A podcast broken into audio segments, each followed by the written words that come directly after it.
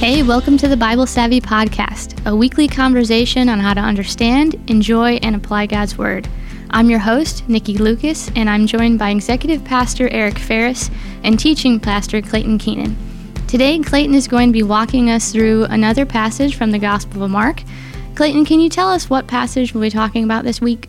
We are going to be reading Mark chapter 5, and we're going to be focusing in on the section that starts in verse 21, going to verse 43. Another uh, story about Jesus here.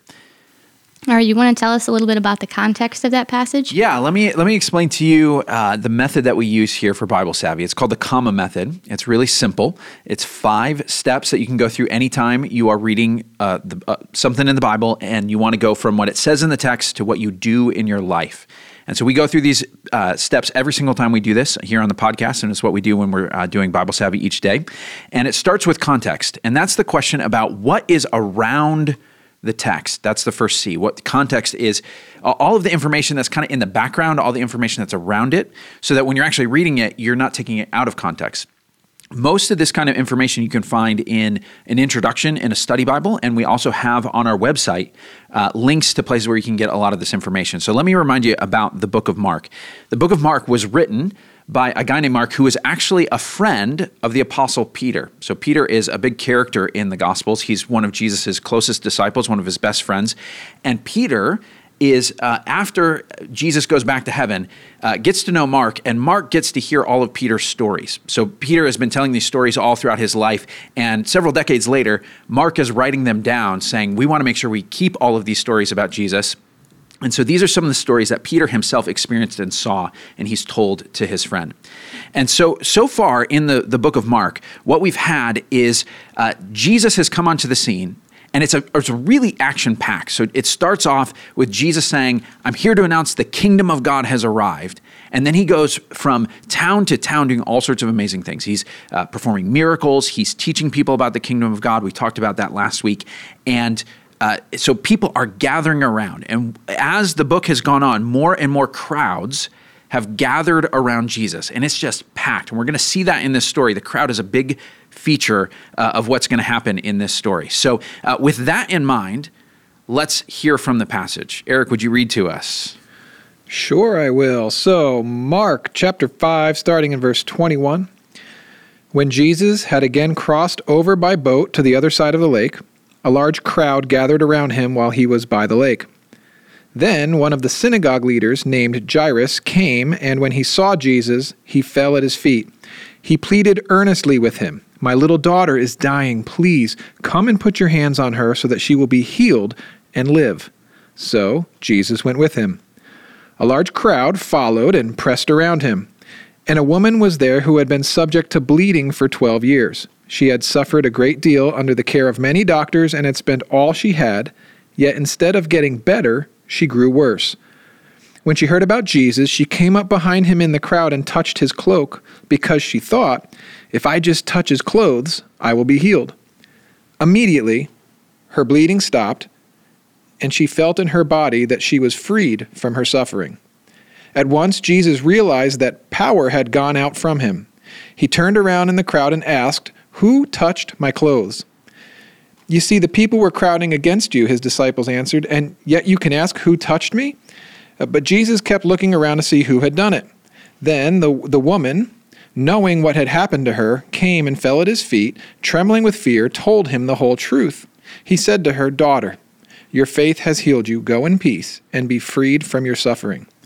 While Jesus was still speaking, some people came from the house of Jairus, the synagogue leader. Your daughter is dead, they said. Why bother the teacher any more? Overhearing what they said, Jesus told him, Don't be afraid, just believe. He did not let anyone follow him except Peter, James, and John, the brother of James. When they came to the home of the synagogue leader, Jesus saw a commotion with people crying and wailing loudly. He went in and said to them, Why all this commotion and wailing? The child is not dead, but asleep. But they laughed at him. After he put them all out, he took the child's father and mother and the disciples who were with him and went in where the child was. He took her by the hand and said to her, Talitha cum. That's Aramaic. I don't know. That's Aramaic, right? I don't know That's if I'm Aramaic, pronouncing that yeah. right. Okay. Uh, which means, little girl, I say to you, get up. Immediately, the girl stood up and began to walk around. She was 12 years old. At this, they were completely astonished. He gave strict orders not to let anyone know about this and told them to give her something to eat. All right. Well, this is a great story, and uh, the the first thing we do once we've read the passage, the the next step in the comma method is oh observation. And that just means looking at what's there. It's seeing what's actually in the text. And that's before you figure anything out. You're just kind of noticing things. And this is, uh, in some ways, the easiest part. Sometimes people overthink it a little bit. But all you're doing is saying, what, what did I actually see? What, what did it say? And some of the things we look for are things that are repeated several times. Sometimes it's things that just strike us, things that are, are interesting. When it comes to stories, a lot of times it has to do with uh, what are the characters doing? What's the conflict? How does it get resolved? And so we're just paying attention to those things. So I'll get started with one of my observations, but I'm sure there are many, and we'll, we'll hear from uh, each of us uh, what, what we see in here. One observation I notice is this it's actually two stories. So it's really interesting. Uh, it starts off with a story about Jairus, this man who has a problem. So he comes and he says, Hey, Jesus, can you help me with my daughter? And then uh, in between the start of that story and the resolution of that story, there's another story sandwiched in the middle. And so it's this little kind of like Oreo of a, of a story. And these uh, kind of sandwich stories actually happen a lot in the book of Mark. It's kind of one of his things. And it's one of his ways of making an interesting point by putting two things next to each other. So you got to pay attention to them to see how they compare. And so uh, I, I, noticed, hey, this is one of those kind of Oreo sandwich uh, stories. Let, let's hear some of the other things you guys observed. So the first thing that uh, jumped out to me is that Jairus was a synagogue leader. Yeah. And uh, you know, when I look at the the study notes in my Bible, which is where you find a lot of the background information and, the context clues, uh, I look down here and it talks about synagogue leaders, and, and that phrase uh, normally implies people in the synagogue community of wealth and status. Yeah. And so what jumps out to me is that you know, it doesn't really matter your socioeconomic status when it comes to disease mm. or bad things happening to your family members. And a lot of times, the, the higher the higher we get in socioeconomic status, we start to think that our money can essentially be the problem to everything or the solution yeah. to any problem. And it's just not true. It didn't matter how rich Jairus was, he could not find a solution to his daughter's sickness. Yeah. Mm-hmm. Speaking of uh, solutions, I, I thought to myself, when when the woman falls at Jesus' feet, trembling after he actually he's looking for her, and she comes to him, having you know realized what had happened to her, and he he says to her, "Daughter, your faith has healed you. Go in peace and be free from suffering."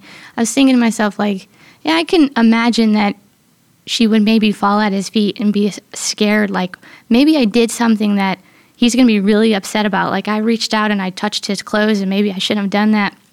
But one of the things that was interesting to me was that why would he also say to those that came from Jairus' house like don't be afraid just believe. And I thought well I think a lot of times like when you're talking about the solution is like when when we find ourselves in a bad situation, uh, we're usually hopeful when we realize that uh, there's a solution out there for us.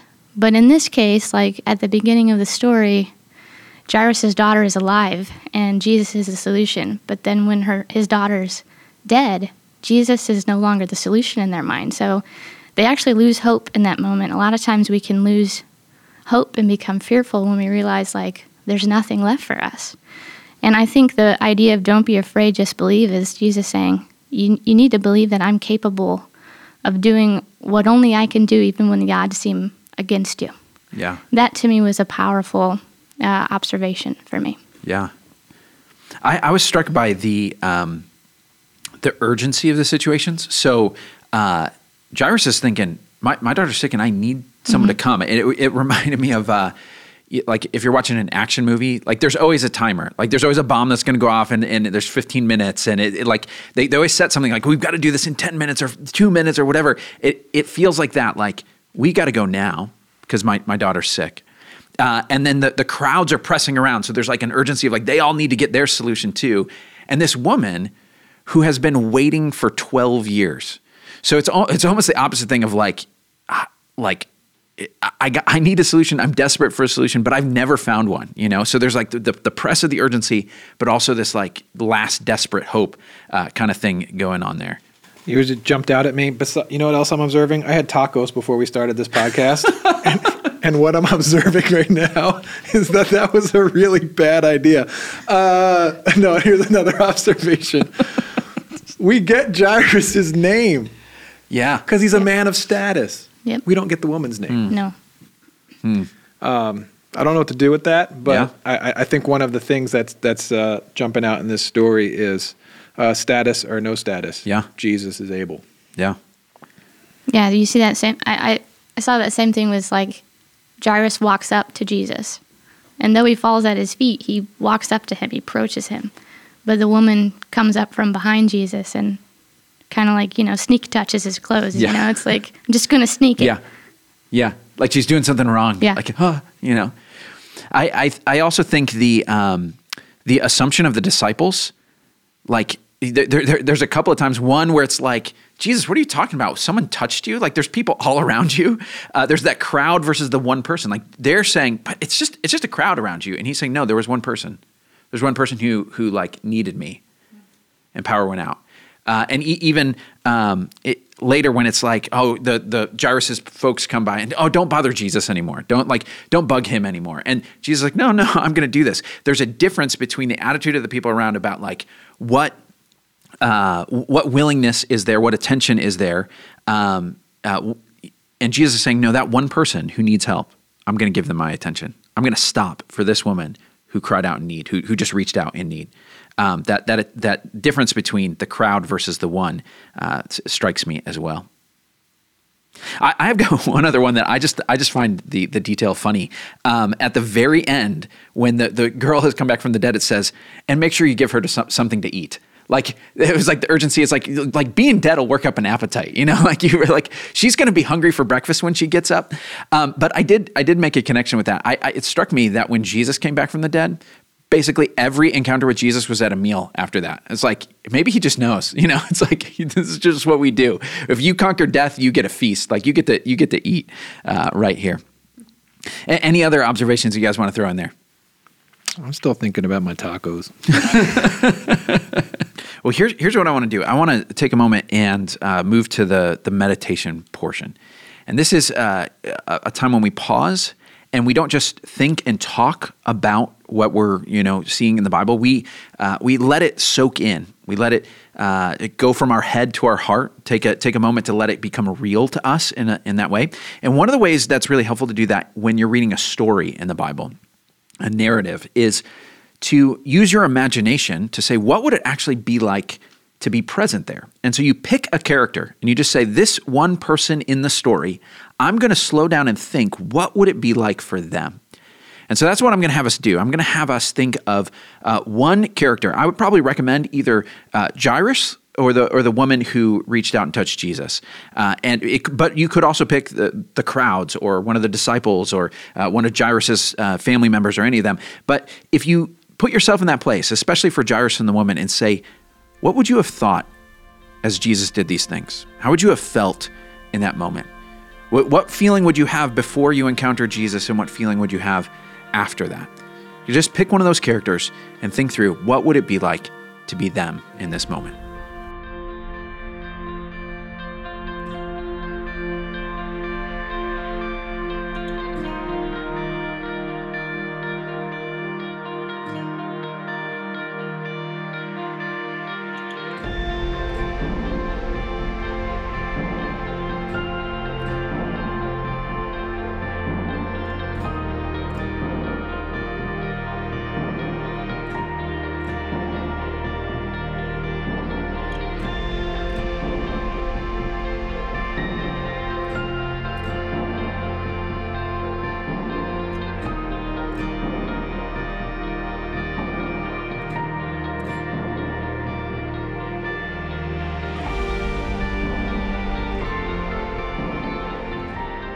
Well, now let's go to the next M in comma, which is message. And the way we do it is we look at the things we've observed. We don't just come up with things that we are reading between the lines. We look at what we observed and say, what's a principle that we can draw out of this and then apply to other situations? We might not be in that situation, but we can apply this to our own situations.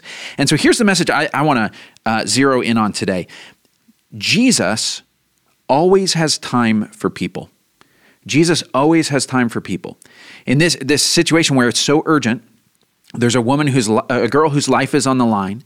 Uh, he's he's on this mission to go to that person's house and, and, and take care of them. Even then, when it seems like you know you you can wait, like the, the, the other problems can wait. We'll we'll line up here orderly. When that woman reaches out and says, "I need help now," he helps her. He stops and he says, "I want to have a conversation with you. I want to look you in the eye. I want to know who you are."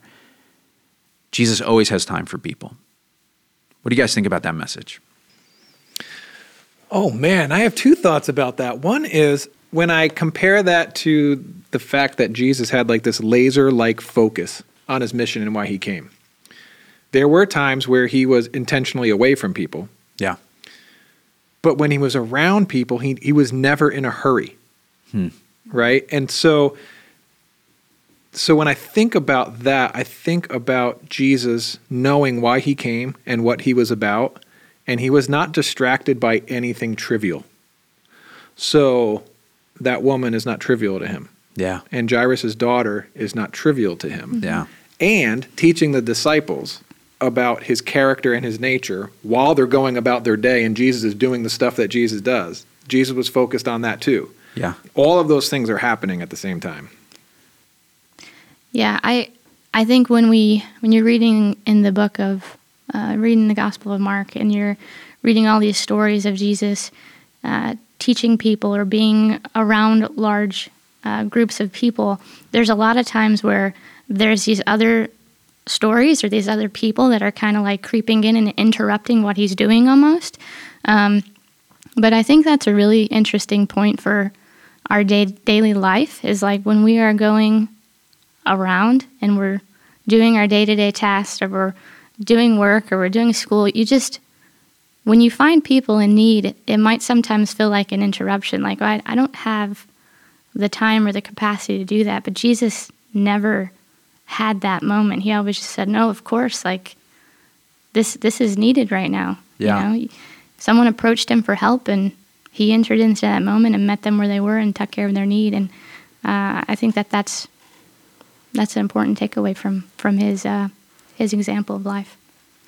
I, I was thinking about how different this is for my own attitude. Uh, I always feel like I don't I don't have enough time. Like even if even if I know that's important, well, I, I just I just don't have enough time. Yeah. And uh, it's you've you've heard the idea of a, an abundance mindset and a scarcity mindset. Like when you feel like things are scarce, whether it's your money or your energy or you know whatever it is, you, you hold it to yourself. You you don't offer it up. You don't feel like there's enough for the other person. But in this case, with time, you you feel like Jesus ought to feel like it's scarce. Like he's on his way to save a dying girl, and Jesus only has so much time on earth. You know what I mean? So there's there's certain things he's got to prioritize, and yet it always feels like it's abundant. He always has enough. He's he's not running out. And I was thinking about how um, how the the people at Jairus' house clearly had a scarcity mindset because they they said, well, the, the girl's dead. So that's all the time we got. We ran out of time. The, the, the countdown went off and the bomb blew up and they didn't save the day.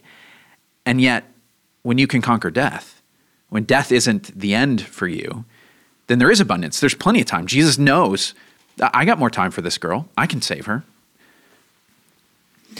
When you compare Jairus' daughter with the woman who touches Jesus and is healed. She was the woman that touched Jesus' clothes and was healed. She was sick and she mm-hmm. was healed, right? Yeah. Jairus' daughter was dead. okay, so it's like it's like you ask the question if, if the gospel if, if you could say that the gospels on a very basic level are meant to introduce us to Jesus, then it's always right to assume that whatever's in the gospel is meant to show us who Jesus is and what he's like and why he matters, right? And so what we're getting in this story is he heals the woman who's been sick for a long time and doctors couldn't heal her. And you could say, I probably have enough faith to believe that Jesus could do that. Okay, well, let me raise the stakes. what about a dead girl? Yeah. Do you think that he, Jesus, can raise a girl from the dead, right? And so it's like, I see your faith and I raise you some death.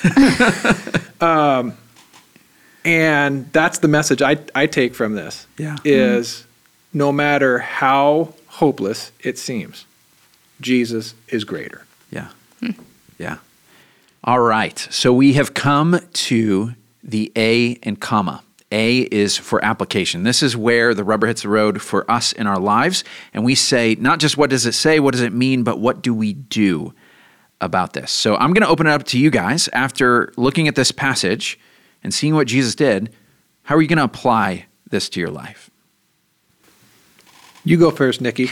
Okay, I would say, um, I would say that the one thing that I wrote down was that no matter what, I can approach Jesus in faith, knowing that He's capable of meeting my needs. Um, no matter what they are, they're nothing is too big or too small for Him. My application, I, I struggle with this one um, because I don't think my application is necessarily the main message of this text, but nonetheless, I think it's embedded in the text. Um, I don't ever want to play favorites. Uh, there are people that have money and status and authority, and it's easy to pay more attention to those kinds of people. That woman in that crowd could have easily been ignored Yeah. but Jesus stopped and took time. And so uh, my my application is that in terms of following Jesus, if I'm going to be a disciple of Jesus, a follower of Jesus, then that means to orient my life in a way that looks like Jesus to, to the best of my ability, and that means paying attention to everybody, whether we have their name like Jairus, or it's an unnamed person like the woman in this story. For me, I'm going to uh, be thinking about that uh, abundance and scarcity when it comes to time, and and say I'm going to be open to the interruptions. Uh, I'm going to be uh, take those things as assignments. You know that it's not just random that I ran into this person or that this need came up, but that God might actually have a purpose for those things. And rather than me being frustrated and feeling it's stealing my precious time, I'm going to say no. God has a reason that this person walked into my office or called me or left left me a message or, or something like that. I'm going to say that appointment is an assignment for me uh, because I'm going to have enough time because God decided that's what you're going to be doing right now. So that's how I'm going to apply this. Good stuff. All right. Well, another great conversation from the Gospel of Mark. Thanks for walking us through that passage, Clayton. Well, friends, we hope you learned some practical ways to apply this particular passage to your life, and we hope you're encouraged to dig into the Bible Savvy uh, method, the comma method for yourself this week. Uh, join us next Monday for a new episode. Eric will be walking us through a passage from the Bible Savvy reading plan. In the meantime, if you are not following along with the reading plan, you can head over to BibleSavvy.com to download it and to start reading along. Don't forget to subscribe on whatever platform you're listening on. Tell your friends, and we'll talk to you next week.